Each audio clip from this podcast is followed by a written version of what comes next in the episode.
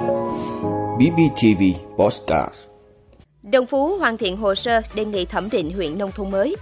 Phải bảo đảm tự chủ và cân đối về năng lượng. Nhiều du khách từ Singapore đến Việt Nam. Hoãn đề xuất thay đổi đơn vị sát hạch cấp bằng lái xe. Cảnh báo sóng thần tại Fukushima vì động đất rung chuyển Nhật Bản. Đó là những thông tin sẽ có trong 5 phút trưa nay ngày 17 tháng 3 của BBTV. Mời quý vị cùng theo dõi.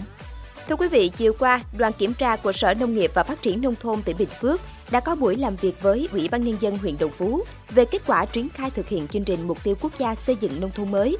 Chương trình giảm nghèo, chương trình phát triển kinh tế xã hội vùng dân tộc thiểu số, miền núi và biên giới giai đoạn 2020-2025.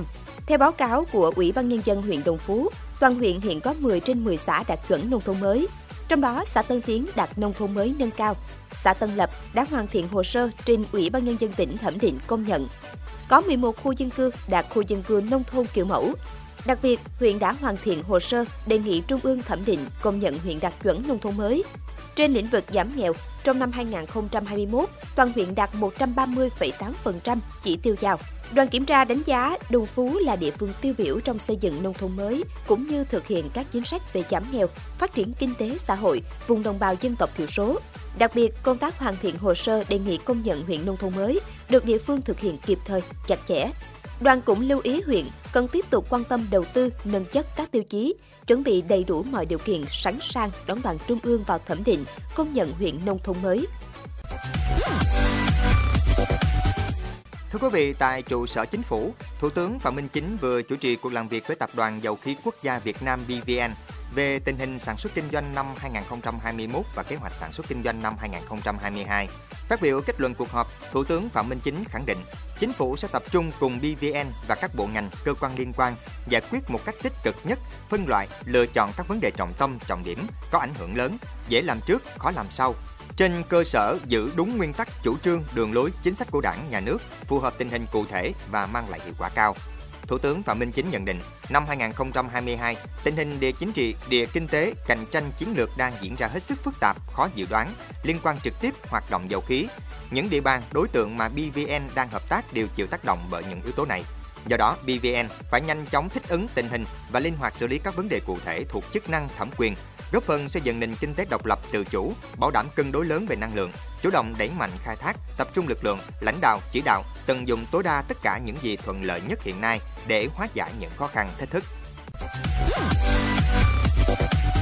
Thưa quý vị, chuyến bay chở du khách nước ngoài đầu tiên đến Việt Nam sau khi triển khai mở cửa lại thị trường khách quốc tế từ ngày 15 tháng 3 đã hạ cánh an toàn tại sân bay Tân Sơn Nhất. Đây là sự khởi sắc tích cực cho hàng không và du lịch trong thời gian tới. Đại diện Vietnam Airlines đánh giá các chuyến bay đánh dấu những bước khởi sắc tích cực cho thị trường hàng không và du lịch trong thời gian tới. Hãng sẽ bắt đầu nâng tần suất từ 10 chuyến bay một tuần lên 21 chuyến một tuần từ thành phố Hồ Chí Minh đến Singapore từ ngày 27 tháng 3. Riêng chặng Hà Nội Singapore sẽ khai thác 4 chuyến một tuần. Các địa điểm du lịch như Đà Nẵng, Nha Trang, Phú Quốc cũng được kết nối lại đường bay đến Singapore từ ngày 15 tháng 4. Theo đánh giá, các đường bay này đặc biệt thu hút khách du lịch Đến tháng 7 năm 2022, Vietnam Airlines dự kiến tiếp tục khôi phục khai thác đến thị trường Trung Quốc 6 chuyến một tuần, Indonesia 3 chuyến một tuần và các đường bay du lịch đến Đà Nẵng, Nha Trang từ các thị trường lớn như Nhật Bản, Hàn Quốc, nâng tổng số chuyến bay quốc tế lên đến hơn 160 chuyến một tuần. Về sản lượng vận tải hàng không sau khi mở cửa du lịch quốc tế, ông Bùi Minh Đăng, Phó trưởng phòng vận tải hàng không, Cục Hàng không Việt Nam, cho biết cơ quan này đã đưa ra các kịch bản dự báo tăng trưởng trong kịch bản trung bình, năm 2022, hàng không Việt Nam dự kiến đón 42 đến 43 triệu khách, đạt hơn 50% so với năm 2019. Trong số này, dự báo có khoảng 8 triệu khách quốc tế, bao gồm 6 triệu khách du lịch.